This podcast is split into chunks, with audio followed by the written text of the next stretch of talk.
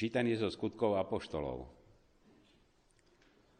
Rukami apoštolov sa dialo množstvo znamení a divov medzi ľudom. Všetci svorne zotrvávali v Šalamúnovom strporadí. Ale nik iný sa k ním neopovážil pripojiť, no ľud ich velebil a čím ďalej, tým viac pribúdalo veriacich pánovi. Veľké množstvo mužov i žien. Ešte aj na ulice vynášali chorých a kladli ich na postele a lôžka, aby aspoň Petrova tvoňa padla na niektorého z nich, keď tady pôjde. Aj z miest okolo Jeruzalema sa zbiehalo množstvo ľudu. Prinášali chorých a trápených nečistými duchmi a všetci sa uzdravovali. Počuli sme Božie slovo.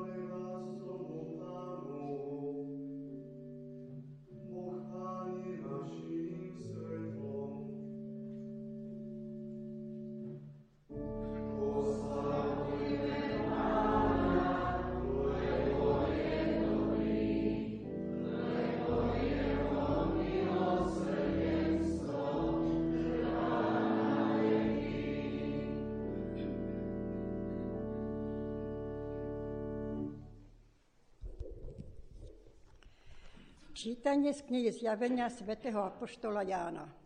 Ja, Ján, váš brat a spoločník v súžení, v kráľovstve i vo vytrvalosti v Ježišovi, Bol som pre Božie slovo a Ježišovo osvetenstvo na ostrove, ktorý sa volá Patmos.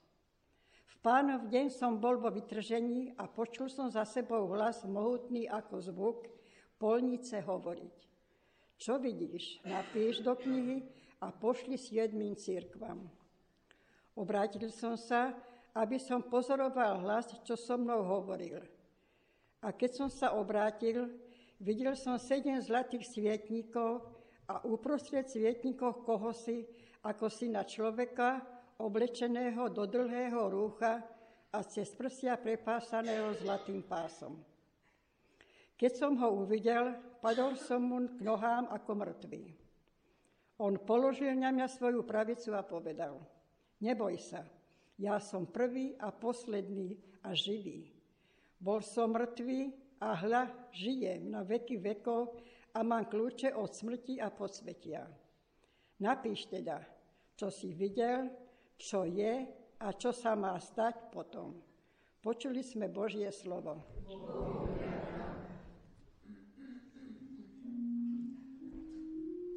s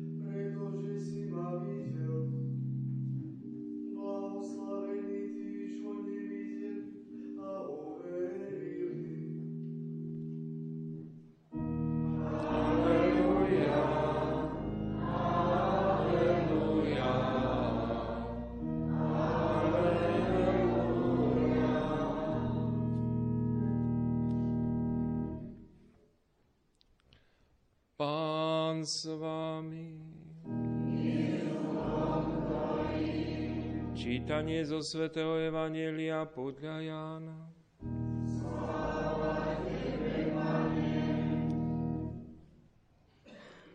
Večer, v ten istý prvý deň v týždni, keď boli učeníci zo strachu pred Židmi zhromaždení za zatvorenými dverami, prišiel Ježíš, stal si doprostred a povedal im, pokoj vám. Ako to povedal, ukázal im ruky a bok.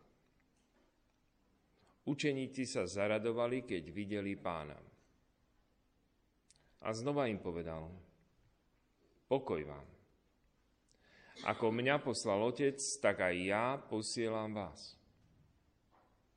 Keď to povedal, dýchol na nich a hovoril im, príjmite Ducha Svetého.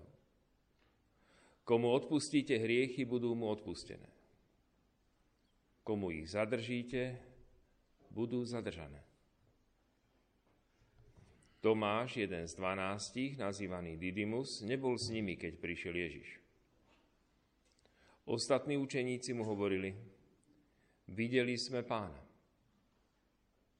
Ale on im povedal, ak neuvidím na jeho rukách stopy po klincoch a nevložím svoj prst do rán po klincoch a nevložím svoju ruku do jeho boku, neuverím. O 8 dní, keď boli jeho učeníci zasa vnútri a Tomáš bol s nimi, prišiel Ježiš, hoci dvere boli zatvorené. Stal si doprostred a povedal im, pokoj vám. Potom povedal Tomášovi, vlož sem prst a pozri moje ruky. Bystri ruku a vlož ju do môjho boku a nebuď neveriaci, ale veriaci. Tomáš mu odpovedal, Pán môj a Boh môj. Ježiš mu povedal, uveril si, pretože si ma videl. Blahoslavení tí, čo nevideli a uverili. Ježiš urobil pred očami svojich učeníkov ešte mnoho iných znamení, ktoré nie sú zapísané v tejto knihe. Ale toto je napísané, aby ste verili, že Ježíš je Mesiáš, Boží syn. A aby ste vierou mali život v jeho mene. Počuli sme slovo pánovo.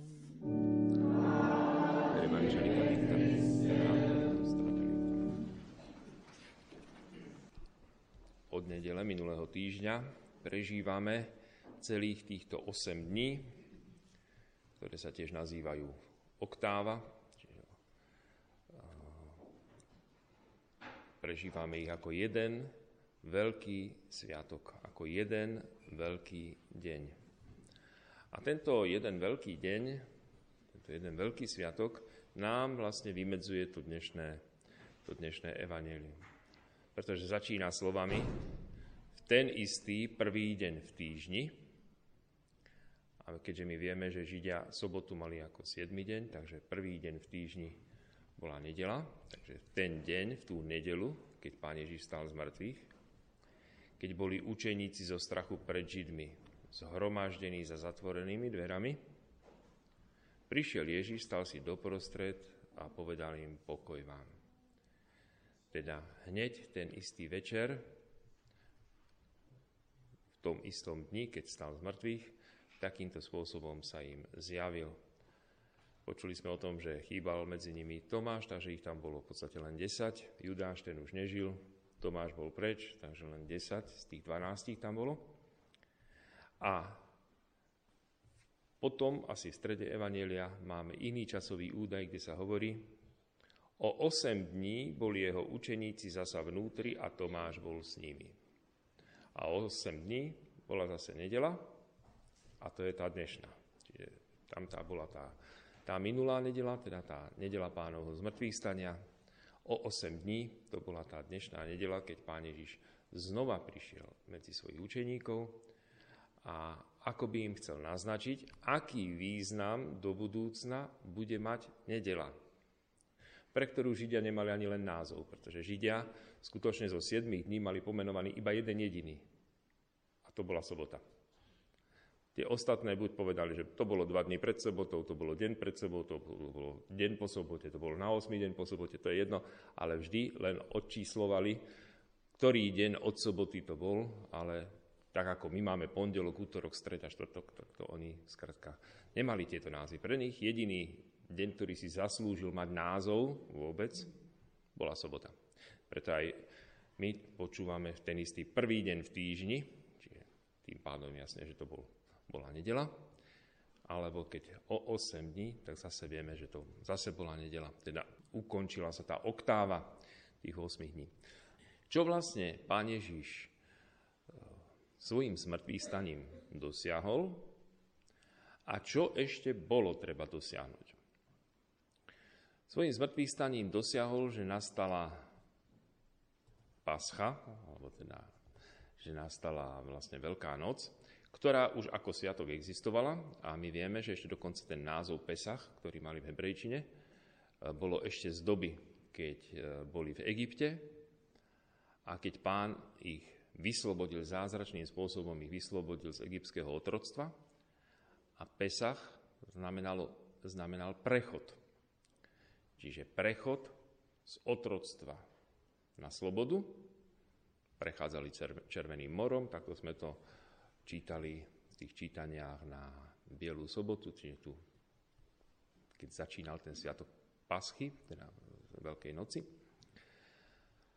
Ale nebolo to len prechod z eh, Egypta do zaslúbenej zeme, ale bol to predovšetkým prechod zo smrti do života, tak ako pán Ježiš, ktorý bol mŕtvý a vstal z mŕtvych.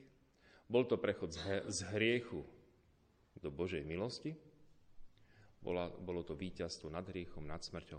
Teda, bol to prechod z tmy do svetla, takto to aj vyjadrovala tá liturgia, keď po tme sa prichádzalo touto veľkonočnou sviečkou, ktorá okrem iného má názov práve podľa toho sviatku Paschy, čiže pas, Paškál, čiže prechod. A skutočne bol tam ten prechod z tmy, keď bol kostole bolo pozhasínané a vstúpilo svetlo sveta. Kristus, svetlo sveta. Teda to svetlo nás zaplavilo. To bol ten prechod. V skutočnosti Pán Ježiš urobil to, čo mal urobiť. Trpel, položil svoj život, stal z mŕtvych. Ale toto jeho víťazstvo ešte automaticky nie je aplikované na každého človeka, pretože každý človek má v sebe slobodu a Boh mu tú spásu, tú záchranu nechce ani ne, ne, neplánuje nejak vnútiť. Teda očakáva sa slobodné rozhodnutie človeka, aby tú milosť, ktorú Pán Ježiš získal na Veľkú noc, aby tú milosť, ktorú získal svojou smrťou a svojim zmrtvých staním, aby tá milosť bola na neho aplikovaná. Individuálne, na každého zvlášť. Teda nie, že Pán Ježiš zomrel, všetci sme spasení, môžeme ísť rovno do neba. Ako? Bez toho, že by sme my niečo k tomu povedali? Akým spôsobom vlastne človek má k tomu niečo povedať? Na Veľkú noc sme si pripomínali prvú zo sviatostí, ktorá je vlastne rozhodnutím človeka. Na jednej strane je to Božie pôsobenie, ale to Božie pôsobenie nenastane, pokiaľ ten človek sa preto nerozhodne. Krst.